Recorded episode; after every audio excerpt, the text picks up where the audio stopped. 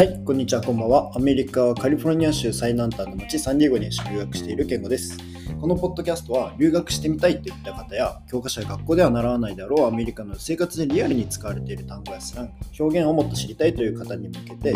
実際に純ジャパの僕がですね、留学生活の日常を通して初めて出会った言葉たちを紹介していきます。で、このポッドキャストではその毎日の更新を通してただ単にその言葉を紹介するだけじゃなくて単語を通して、まあ、単語だったり言葉を通して現地での生活を通して感じたことや驚いた経験を皆さんにシェアしていけたらと思っていますのでこれからアメリカ留学などに移住をしてみたいと考えている人などにぜひぜひ聞いていただけたら嬉しいです。それでは、えー、今日も3つの単語を紹介していきたいと思います。では行ってみましょう。はい1つ目はですね今日の1つ目はですね、ケインですね。ケイン。ケインで、ね、スペルはですね、C-A-N-E で、あのー、ワードなんですけども、受験英語で多分、シュガーケーンって多分、サトウキビっていう単語が結構出てくるかなと思うんですね。でも、ケーン単体で、まあ、そのアメリカの生活でどういう状況で使われるかって結構、僕も知らなかったんですけど、知らない方もいるんじゃないのかなと思って、今日ご紹介したいと思います。で今日ですね僕は今カリフォルニアのダウンタウンにいるんですけどあのかの有名なシリコンバレーがカリフォルニアのサンフランシスコから電車で1時間半ぐらい、まあ、1時間今日、うん、15分ぐらいの場所にあってですねそこにスタンフォードとかもあるんですね。でスタンフォード大学とかもあって、まあ、あのコンピューターがめちゃめちゃ強い。CS とかがすごい強い大学で、まあ、その周りに、まあ、Google だったり Apple、えー、あとなんだヒューレット・パッカードとかが揃っているっていう感じで、あの、そこにですねスタンフォードの大学の僕はずっと教授だと思ってたんですけどスタンフォード大学のディーンっていう、まあ、その生徒のカウンセリングだったり生徒のまあ、困った時に何でも聞いていいよ何でも助けるよっていうポジションの役職があるんですけどそれをずっと長い間やっていた方がいてですね。その人がとミャンマーに僕が大学1年生の時に行ったプログラムのコーディネーターをその人がずっとやっていて、まあ、東南アジアに行くプログラムっていうのをずっと20年ぐらいベトナム戦争の時に作ったって言ってたんで64年からそういった活動をしている人がいてその人に会いに、えー、シリコンバレーパロアルトに行ってきました。でですねシリコンバレーの周りにもいろいろな街があってパロアルトっていう、まあ、スティーブ・ジョブズアップルの創始者のスティーブ・ジョブズが住んでいた街で有名なパロアルトとかあとはクパチーノクパチーノっていうのは今のアップルのすごいなんか巨大な UFO みたいなサークル状のあのオフィスがあるんですねそれがヘッドクォーターなんですけどもそれがあるのも、えー、クパチーノっていう場所でシリコンバレーって言っても実はその大手町みたいにこう企業が一つの場所に集中してるわけじゃなくて結構いろんな場所にバラバラと点在していて車がないと回れないんですねでまあ僕そのドワイトって言うんですけどドワイトさんが、まあ、サンフォード大学の近くパロアルトっていう場所に住んでたので、まあ、それで彼とですね駅で待ち合わせしたりしてあの車に乗せてもらってガイドしてあの彼の家に行ってちょっとお茶して帰ってきたみたいな感じなんですけどもうその1964年にその東南アジアっていうものがアメリカ国内ですごい注目が浴びるようになってやっぱりベトナム戦争が起きたっていうのと、まあ、1960年日本であのオリンピックが開催された年やっぱりこうアジアその西洋的な価値観じゃないアジアに注目していかないといけないよねっていう機運が高まったのがやっぱそこら辺の年らしくてですねでそれであのアジアの,、まあ、あのスタンフォード大学の人たちがもっとアジアで活躍だったりアジアを知れるようにっていうプログラムをずっと彼が作ってたみたいです。でまあなので64年からずっと活動しているってなるともう半世紀近いんで、まあ、年も僕ちゃんとした年は聞いてないですけど80後半とか90近いんですね。でずっと僕が大学1年生の時までプログラムやってたんでもう80後半まですごいでもその時すごい元気にやってたんですけどでまあコロナでやっぱりこう家の中にいる機会が多くなったみたいでですね。こう運動っていうものがやっぱり家の中でやることしかできないからどうしてもその体調病気的な体調に関してはすごい全然問題ないんだけど足腰みたいなのが若干弱っててミャンマーに一緒に行った時は結構歩くの早いなと思ったぐらいだったんですけど結構今日はですねそのスロープとかも手すりつかまないと歩けないぐらいの感じでちょっとこうヨボヨボとした歩き方だった。っていうのがすごい印象的というかうんまあこの何て言うんでしょう僕はあんまおじいちゃんおばあちゃんとかのそういう最後を見たことがないので分かんないですけどこう人の老いみたいなものをすごい実感してちょっとなんか元気だから全然悲しくはなんないですけどなんかちょっと寂しさを感じた瞬間だったんですね。でまあそんな元気すごい元気ミャンマーで歩くのが速くて僕ついていけなかったぐらいのドワイトがその今日持ってたのが杖なんですね。でこの答えは何かというと杖なんですねケインって。でまあ僕が車の中にある杖を取ろうかなって取ってあげようかって言おうと思ったんですけど単語が出てこなくてあの「イット!」でごまかしてたんですけど、まあ、後々帰って調べてケーンだったっていうのが分かってですねさっきも言ったようにケーンってあのシュガーケーンサトウキビでも使われているようにこう細長いもの筒状のようなものはなんか全般的にこうガラスの工芸品だったり杖だったり、まあ、あとサトウキビだったりっていうのは剣って言われるみたいです。これがですね今日の僕のあの1個目のワードになります。どうだったですかね。剣割とまあなんか知ってる人もいなくはなさそうな単語だったんですけど意外とパッとは出てこない人もいるんじゃないのかな。ってまあ杖ってまあ普通にウォーキングスティックとかっても言えるみたいなんですけど一応イギリス英語みたいで案の定スティックって言ってもあんま通じなかったんですよね。だからアメリカの人だと意外とスティックだけじゃ分かんなかったりするか。ウォーキングスティックとかいうかケンっていうか。で通じるみたい。です。はい。で2個目がですね今日紹介したい2個目の単語がですね blur blur ってまあ blur で動詞。でそれが変化すると blurry になるんですけどこの単語なんですね。でまあさっきも話した続きなんですけどそのドワイトっていうスタンフォードでもともと dean を20年ぐらいやってた人があのいろいろスタンフォード大学のキャンパスって世界で2番目に広いんですけどなので全然歩いて回れる距離にはないんですけどその車で連れていろいろガイドしてくれてですねあの回ってたんですね。でスタンフォード大学すごい面白いなと思ったのが基本的にアメリカの大学で多いのはそのキャンパス内に、えーと、学生の寮とかも、えー、レストランとかもなんかスーパーマーケットもあってキャンパスの外に出る必要がないように campus city みたいになっている。パタパターンがすごい多いって言われてるんですけどですね。スタンフォードで面白いなと思ったのはその丘 hill のところにスタンフォード大学の先生たちだけが使えるてか先生たちに無料で要はお金をレントレントを払わないで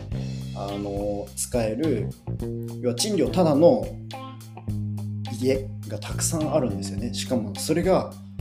普通の家じゃなくてめちゃめちゃアメリカでもいい家なんですよ。もう明らかにかっこいいしデザインも洗練されてるしおしゃれだし広いしでそこにある車も豪華だし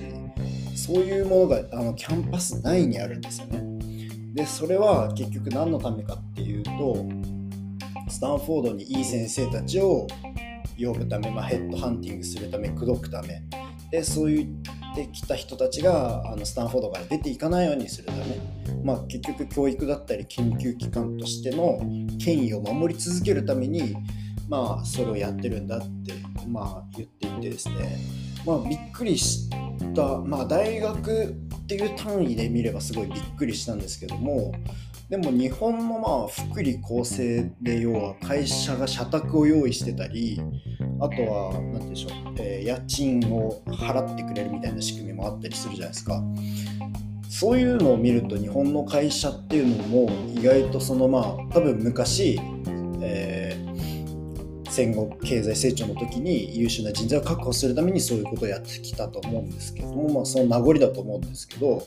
なんか意外とこう社員にその給与が低いとかって日本っていう国は給与低いみたいに言われますけどその意味でこう保証みたいなものはすごいしっかりしてるんじゃないのかなっていう、まあ、だからこそ辞める必要がないとか辞められないとかやっぱリスクを背負うことがやりづらくなっていくっていう側面もあると思うんですけど割となんか、うん、スタンフォードのそのを見て思ったのが大学の教授に対してそういうことをやっている大学っていうのは日本ではないと思うけど会社で見れば全然なんかアメリカだと Google が社員にフリーミールただで食事を提供しているっていうのがちょっと話題になったりしてたぐらいなんですけどそういうものと比較すれば日本のその社員に対して福利厚生っていうのはその形式だったりまだまだ時代にアップデートされてないものはあるかもしれないけれどもその量というかちゃんと実はケアはケアをしようという姿勢自体はすごいあるんじゃないのかなっていうのが意外とこうなんか気づきになったものですね。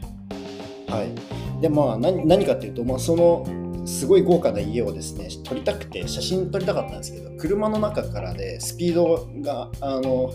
車が速いんで写真がブレちゃうんですねでブレてちょっともう一回こう撮り直したいから降りていいって言いたかったんですけどその写真がブレてるっていうふうに言えなくてで写真がこのブレてる写真をですねそのドワイトに見せたら「お It's blurry」って言ってて何なんだろうって思ったらそれがあの写真ブレてるねっていう意味だったんですね。なんでこの blur とかまあ動詞だと blur で blurry に変化するんですけどこれが、まあ、写真がブレてるねっていう、まあ、ブレてる。写真がブレているっていう意味になります。はい。これがま2つ目で。今の時代だったら結構旅行する時とかにもこの言葉は使うかもしれないんでなんか割と高品質ワードになりつつあるワードな気がするので覚えておいて損がないかなって思います。はい。じゃあですね今日の最後のワードに行きたいと思います。え今日の3つ目のワードはですね、えー、ソーシャルサークルですね。ソーシャルサークル。これはまあなんか割と中学生レベルの単語を2つぐらい組み合わせてるだけなんで意味としてはなんとなくわかるかもしれないかな、まあ、予測はすごいしやすい単語だと思うんですけどこれが面白いのはまあ答えを逆に先に言っちゃうとですねまあ要は人脈だったりまああと人とのつながり。まあちょっとなんだろう人とのつながりって言ってもこうぬくもりみたいなその感情的なものもあればもう少し利害的なものも含めて、まあ、人脈とか、まあ、人とのつながり、まあ、交流みたいなところを、まあ、ソーシャルサークルっていうんですね。でこれ意外だなって思ったのが今日僕サンフランシスコにモマがあるんですよ。近代美術館。ミュージアム・オブ・モダン・アートかな。でニューヨークのモマがすごい有名でコラボグッズとかも日本ですごい大人気だと思うんですけどそれのサンフランシスコ版があってですね。でサンフランシスコのモマに行ってきたんですね。で僕は全然アートとかには全く興味がないしわからない。なんかいろいろ難しいことわからないんですけどまあなんかモダンアートは結構面白いなって思っててモダンアートはなんかゴッホとかモネとかだとやっぱこうなんか歴史的なものその背景とか分かってなかったりしないといけないしもうなんかこう見方みたいな解釈の仕方みたいなものが結構固定的だったりするのかなって思っていたりしてなんかちょっと初心者に入りづらい雰囲気があると思うんですね。でもなんか現代アートってそれこそ日本でもバスキアとかバンクシーとかめちゃめちゃ流行ってますけど割とミーハーな人たちが乗りやすいっていう意味で僕は結構まあモダンアートだったら行こうかなぐらいのつもりで行ってみたんですね。で結果的にすっげえ面白かったしすごいいろんな絵があって日本人のあの写真家の森山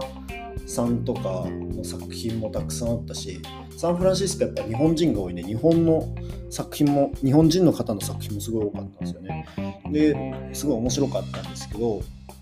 結構いろんなところでこうあのアートの横にある説明のとこを読んでいるとですねこのソーシャルサークルってワードが結構出てくるんですよね。でこれなんなんか日本ってついなんかあのコネ受験とか就職でもコネみたいなすごいネガティブな感じで使われるワードのイメージがあるんですね人脈って言葉は。でもこっちではその多分全然そういうネガティブな意味で使われてなくて結局何が書かれているかっていうとその新しいアーティストとの出会いだったりもしくはそのアーティストも売れてない時期にどれだけこう有名なアーティストに目をつけてもらって引っ張ってもらうかとか、まあ、あとはそういう美術館とかキュレーターの人にあの目に留まるかまあだしそういう人たちとつながれるかとかお金を持ってパトロンみたいになってくれる人たちとつながれるかみたいなところだったりまあその異業界医療あの異なる領域のアーティストとのコラボレーションっていう意味ですごいいろんなところでソーシャルサークルソーシャルサークルって書いてあってですねで結局でもそういうふうにソーシャルサークルこそがイノベーションだったり、え発展成長発明みたいなものを生んでいくんだっていうことがいろんなところで書かれてたっていうのがすごい印象的だったんですね。なんでなんかこうでもやっぱりアメリカに来て思うことはやっぱりいろんな人種の人がいるし今日のウーバーのタクシーの人もですねイラン人とスリランカ人だったりして、えー、まあ2人とも移民でまだこっちの永住権取れてるわけじゃないんでまだそうなってちゃんと地位が安定してるわけじゃないけれども活躍したいみたいなことを話しててでそういう人たちもいるし、まあ、逆にドワイトみたいな白人の男性で、えー、スタンフォードで働いててみたいな人もいるし、まあ、いろんな人たちがいる中でこのシリコンバレーとかサンフランシスコとか、まあ、特に西海岸がまあ、強い理由ってやっぱり昔から言われてるようにメルティングポット人種のるつぼでその人種のるつぼいろんなバックグラウンドだったりインスピレーションを持った人たちがどんどんどんどんコラボレーションしていきやすい土壌にあるっていうことがすごい大事なのかなって思っていてただただこう移民政策で人種が多ければいいっていうのかっていうとそれだとやっぱりこうヨーロッパの一部の国で問題になっているようにただただ移民が貧しい貧しい移民が入ってくるとか移民が現地で溶け込めずに貧しかったり犯罪に手を染めたりしちゃってスラム化していくみたいな風になっていくと思うんですけど結局だからアメリカがすごいなって思う部分はもうもちろんものすごいホームレスとかいるし格差も開いてる部分はあるんですけどそういったいろんなバックグラウンドを持った人たちを受け入れるだけじゃなくてどんどんソーシャルサークルを作っていけるように促すとか、まあとそういうカルチャーだったりそういう空気感があるっていうことがすごい実はアメリカの強みなんじゃないのかなって思ったんですね。やっぱりそのアメリカでも結局その人人脈ってものはすごい大事になってくるんだろうし多分それを人脈っていう言葉で多分自分が捉えているとこれからアメリカで1年生活するけど良くないのかなって思ってて結局人脈ってそのそのネガティブなワードになっている部分っていうのはその人とかのつながりを損得感情で判断しているかってことだと思うので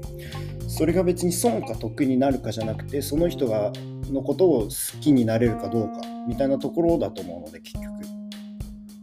だからそのソーシャルサークルってものを広げていくっていうことがすごい大切だと今思ってますしまああのその中に損得みたいな利害関係の気持ちだけじゃなくて自分からこうどれだけ積極的に他人のことを好きになれるかっていうことがやっぱ大事だしそういうオープンマインドな気持ちが大事なのかなって思った次第でございます。